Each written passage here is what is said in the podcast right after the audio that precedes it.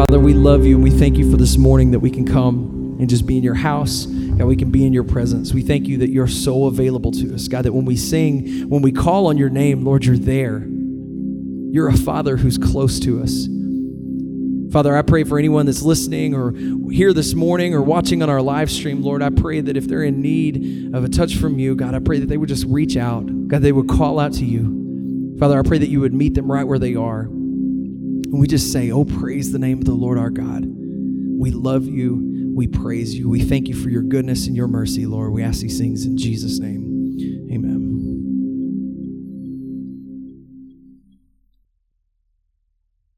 Matthew. Matthew chapter 14. There we go. All right. Jesus walks on water. We're going to try to learn some lessons from this story. I'm going to try to present some lessons that I hope will be helpful to all of us today. Matthew chapter 14, beginning verse 22. Immediately after this, after this is after feeding the 5,000 men with the other people who were involved in that, the ladies and children that number probably was around 15,000 or so, but uh, that's quite a feeding from uh, just a, a little bit of bread and a little bit of fish with some left over. Immediately after this, Jesus insisted that his disciples get back into the boat and cross to the other side of the lake. While he sent the people home, after sending them home, he went up into the hills by himself to pray. Night fell while he was there alone.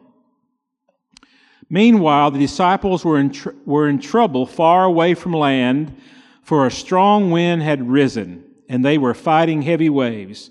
About three o'clock in the morning, and of course, this is the fourth Roman watch that was between three o'clock and six o'clock in the morning, but this translation goes ahead and said the beginning of that, three o'clock in the morning, about three o'clock in the morning, Jesus came toward them walking on the water. When the disciples saw him walking on the water, they were terrified. In their fear, they cried out, It's a ghost. But Jesus spoke to them at once Don't be afraid. Take courage. I am here. Don't be afraid. Take courage. I am here. Then Peter called to him, Lord, if it's really you, Tell me to come to you walking on the water. Yes, come, Jesus said. So Peter went over the side of the boat and walked on the water towards Jesus. But when he saw the strong wind and the waves, he was terrified and began to sink. Save me, Lord, he shouted.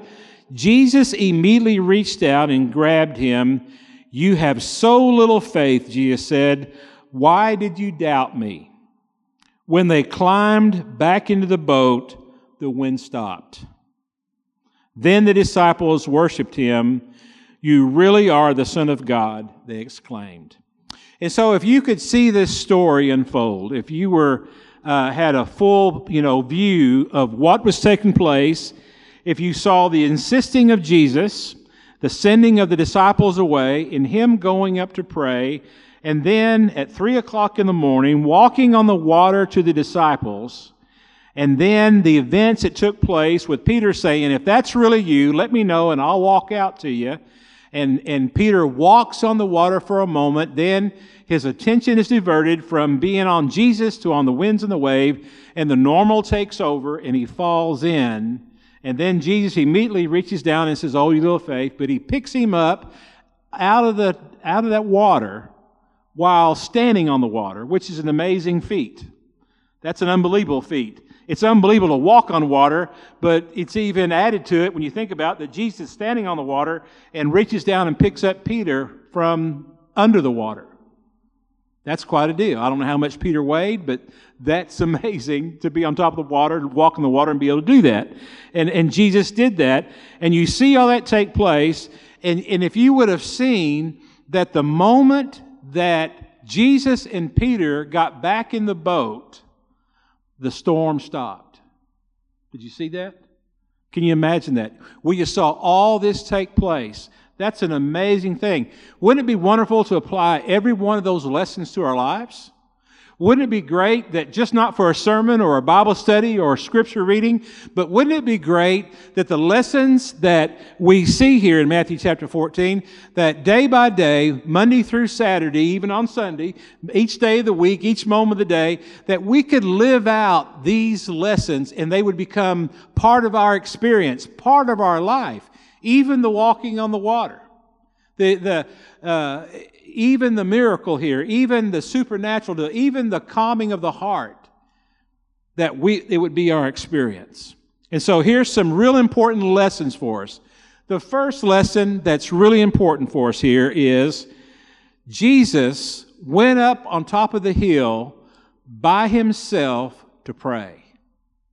To pray. Jesus modeled prayer for us. Jesus taught us how to pray. Jesus modeled prayer for us. He showed us that talking with his Father was extremely important to him. It was extremely beneficial to him. He needed some time. He needed some time away from the disciples. He needed some time away from the crowd. He needed some time away from the pressure of the world. He needed to distance himself from what was taking place and find some time to be by himself and to pray. Now, one thing that that I've experienced, and I'm sure that you've experienced as well, that is, when we try to live this Christian life without prayer, we're liable to quit. We get discouraged, we get defeated, we, we get to the point where we wonder what the, does it make any sense? Does it add up? Is it a good thing? And, and we find ourselves more likely to quit than we are to be persevering through all of the issues that we face in this life. And Jesus shows us that. I think that one of the places, this is one of the places that Jesus shows us how important prayer is. Christians have got to pray. We have got to pray. We've got to spend time with the Lord. It's where our power comes from. It's where our strength comes from. It's where our courage comes from. And through that prayer life is where our faith is built. And, and it is so much better to be able to say, the reason why I do this is because God has told me to, rather than I just think it's a good idea. It's a lot better. If it's only our ideas, if it's only what we think is right, if we only think this matters, then, then we are going to fall very quickly to other people's opinions of us, to our own opinion of us. We are going to be more concerned with reason and understanding and, and circumstances but if we are tied to the Lord strongly with prayer and we're hearing His voice and we're spending time with Him and we're beginning to, to understand what His will for our lives is, we can hang on. We can move forward. We'll have the energy, we'll have the confidence, we'll have the assurance of being able to walk forward regardless of what the storm looks like.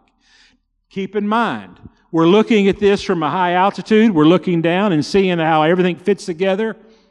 Jesus saw that storm a long way before he got to that water. And so he felt the wind blowing. Jesus has been around the Sea of Galilee for a long time. He knows what's about to take place. And so as Jesus is walking down that hillside, he can feel that wind. He knows that wind, and he knows there's, there's, it's difficult out there for his people in that boat. It's three o'clock in the morning, for gosh sakes. Who in the right mind is out there in the middle of that sea, in that dark place, with such wind and such waves? And, and Jesus knows what's taking place, and he's carried with that faith, that belief, that understanding that comes through prayer. And he walks right out there on the water. And so the first lesson of walking on the water is prayer not to be underestimated, not to be overlooked. Jesus prayed. The second thing we see here going on, I think this is really important for us to understand. Now, rightfully so, when they see Jesus walking on the water, they're afraid, right? And what do they, what, how, how do they respond to that situation? They were terrified. In their fear, they cried out, It's a ghost! It's a ghost we got to keep in mind that when we begin to see the unexplainables, when we begin to see the walking on water, when we begin to see the things that only God can do, we may not know the correct response right away. And we may be just like these disciples. I mean, I'm with them. I understand. It's the middle of the night. It's dark. They see an image out there. As that image is coming closer, they're going, Oh my goodness, it's a ghost. I mean, who else can walk on water? It's a, it's a just, it's common sense here. And, and oftentimes, God begins to work supernaturally in our lives. He begins to show up. He begins to work in the miraculous. And because we may not be used to that, because it may be un, so unexplained to us, we look at that situation and, and we don't respond initially in the right way. It takes us a while to understand what is really going on. And so that's how the disciples responded. Now, we're going to talk about now the response of Peter. Usually in this passage of Scripture, when we look at this, Peter's made out to be the bad guy. He's made out to be the lesson of what not to do. Now, he did take his focus off of Jesus, and when he took his focus off of Jesus, he began to experience the normal. That's a lesson in here. We need to talk about that. But I think a better lesson about Peter in this story is the fact that Peter, for a little while, walked on water. Didn't he? it says, Peter went over the side of the boat and walked on the water towards Jesus. Now, did he take 10 steps? Did he take 20 steps? Did he take 30 steps? We don't know how many steps he took. But he took enough steps for there to be that awareness, that understanding. Peter walked on the water. That's significant. That's important for us to understand. You see, from a big picture looking down at this story, what that tells us is this believers can experience the things that only Jesus is able to do. Jesus walked on the water, and Peter, following the command of Jesus, he walked on the water towards Jesus.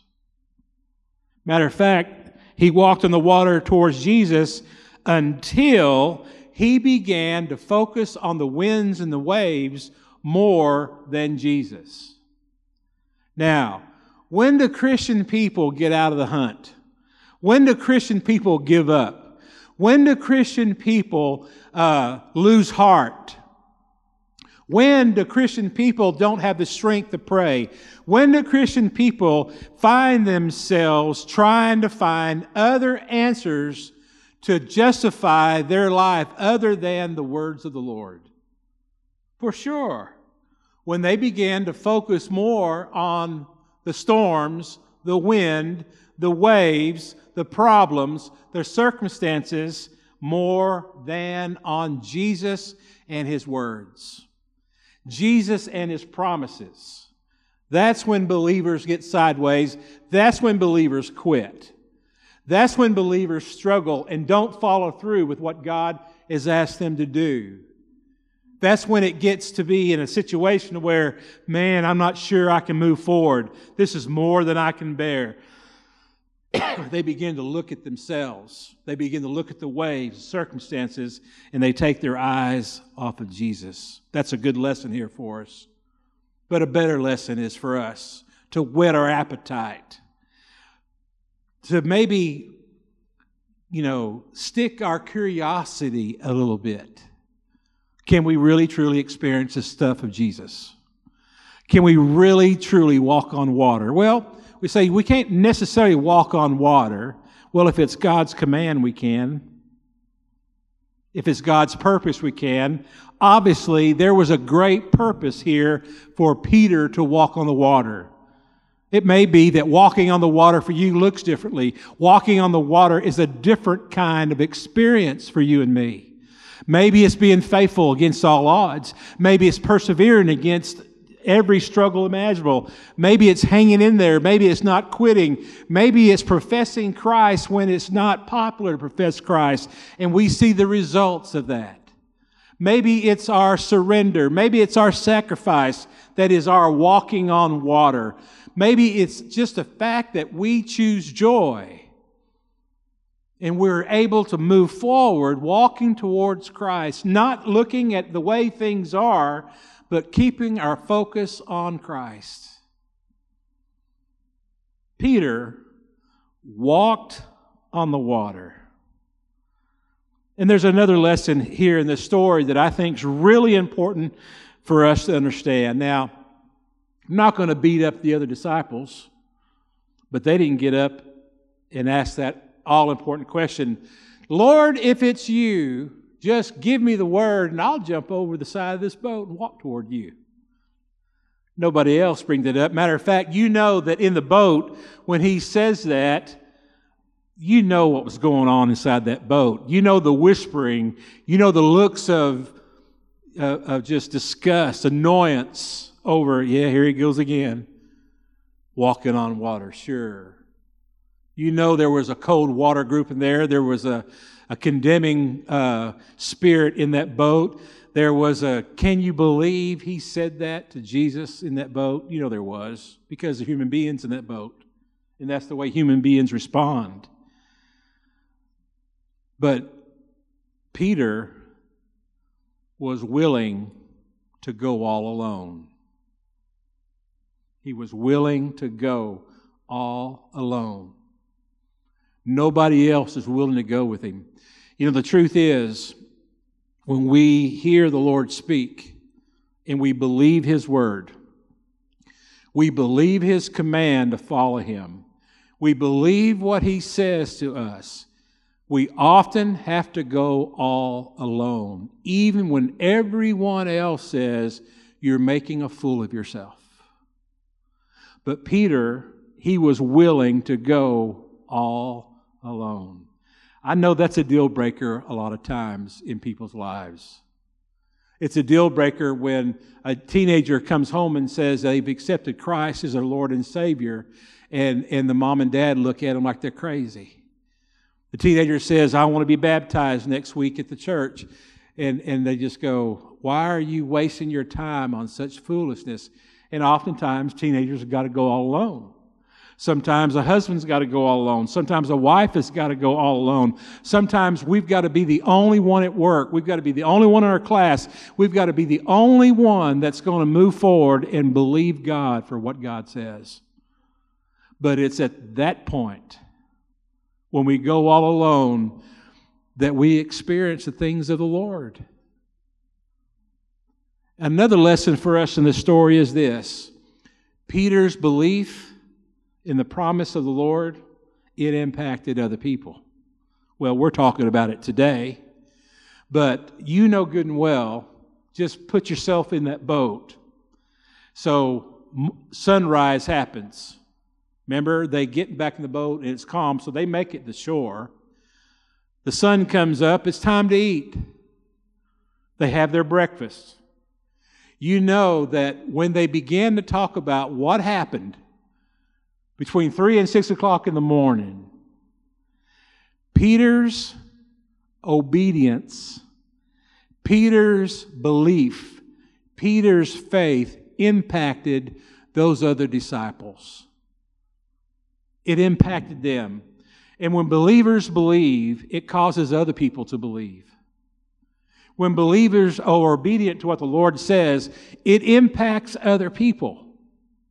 And I just believe that Peter's belief to do the absurd, to do the unusual, to be the crazy one, it impacted the disciples and it impacted the good news because people talked about this unusual story. Let me tell you, see that fellow over there? That's Peter. He was in that boat with us the other day. Bad storm. Remember the other night we had that bad storm early in the morning? The guy said, Yeah, woke me up. Wind blew, you know, the shutters off the off the door or whatever. Yeah, I, I remember that storm. We were out there in that storm. And the Messiah walked on the water. Did he really? Yeah, he walked on the water. We thought it was a ghost at first. But let me tell you something else that's even crazier than that. What's that? That guy there, that Peter, he said, Lord, if that's you, give me the word and I'll come to you. And Jesus says, Come on. He walked on the water. There's something to this. There's something to this Messiah. He gave a strength to Peter. This is unusual. We sat there in that boat and, and it was unbelievable. Unbelievable. Lost all track, lost all count. God doing so many things. Peter went all alone. He believed, and there was impact. And every single time a believer, regardless of the circumstances, regardless of the storms, regardless of the challenges, will believe and trust God, there's an impact. There's a testimony. The Lord uses it. And so he goes all alone. And then you see the wonderful thing the presence of the Lord just steals the storm, it calms the storm. It says, when they got back into the boat, the wind stopped. It was the need for the wind and the waves was no more. When the lesson was learned, when the testimony was given that Jesus is the Son of God, and that opportunity was given to the disciples that they took it all in, and now they look at that situation and go, All right, we surrender. You really are the Son of God. You really are Him. And they worshiped Him. Who else can call? I mean, the moment he got back in that boat, the storm quit. Did y'all see that? Man, those disciples said, Any other explanations, guys? Anybody else questioning right here now? We were here in the storm. We saw him walking on water. We saw Peter walking on water. And the very moment that he gets back in the boat, the storm stops. Anybody got any other suggestions? Not me. I believe he's the Son of God and they worshiped him. Man, you get there sometimes, don't you? You get to that point where you're going, He's the Son of God. He really is the Son of God. And you worship Him. He did this, He did that. He showed up. He answered my prayer. He really is the Son of God. He comforted me when no one else could do it. He showed me. He gave me that lesson. He taught me. He was there with me. I felt His peace. I felt His joy. I experienced Him. He really is the Son of God. And your heart warms up and your heart melts with the presence of the Lord. And they experienced His presence. Now, the words of Jesus to the disciples that were terrified, they had fear. Jesus spoke to them at once Don't be afraid. Take courage. I am here. That's what Jesus said to those guys. That's what Jesus says to us when when we're terrified, when we're afraid, when we're scared, when we got fear, when there's unknown, there's uncertainty, when there's a storm brewing, when there's a storm present, when, when we go, man, I'm out here in this boat and these waves are too big for this boat. This wind is too strong for this boat. It, my vessel is not made for this.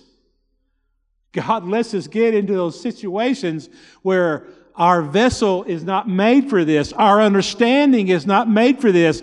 This is more than we can deal with. And if you'll just stop and listen, you'll hear our sweet Lord say to us, Don't be afraid. Take courage, which really means believe. Take courage. Believe in me. I am here. You may be hearing that whisper. He may be whispering to you all the time. You feel it in your heart. You feel it in your understanding. In that spiritual knower deep inside of you, you've been hearing the Lord say, I am here. I am here. Don't be afraid. I am here. Take courage. I'm with you. I'm here. You may be going through a time in your life where your faith is struggling, your belief is struggling. You, the, the, all this news and all this going on is just overwhelming to you. Just, just sit for a moment. Just open up your heart. Do you hear the Lord say to you by His Spirit, Don't be afraid. Take courage. I am here. If you hear his voice, just, just pray a prayer like this to the Lord Lord, I hear you. I believe your promises. I, I know that the same experience these disciples had, I can have right here and now. I hear your voice. Lord, I pray that you will give me the belief to believe that you'll give me the hope to stand on, that Lord, you will give me the courage. You will, Father, give me the awareness of your presence. Help me, Lord, to rely on you. Help me to depend on you. Help me, God, to live every day with the belief that Jesus walks on water, that Jesus calms storms, that Jesus can meet every need I face. And you, and you might be watching this out there and, and you're not sure about your eternity. You're not sure whether or not if you were to die that you'll go to heaven. And you're hearing the Lord speak to you and you're being drawn, you're being tugged on. And, and, and just like these disciples, you, you're just having some questions that you haven't had before. You're having some thoughts that you hadn't had before. And, and this is the day of your salvation. This is the time that God appointed for you to hear this message and for the Spirit of the Lord to open up your heart. And, and you just need to say yes. And say, I agree. I believe that Jesus is the Son of God. I believe that Jesus died for my sins. I believe. I believe that Jesus rose from the grave. And I ask that Jesus come into my heart, forgive me of all my sins, to give me eternal life. Lord, I just want to be one of your children. I want to hear your voice. I want to know your voice. I, I just I just want to possess you. And with all the faith that He's given you right now, you just say, I acknowledge that Jesus is the Son of God. And I'm just surrendering to Him as the King of my life.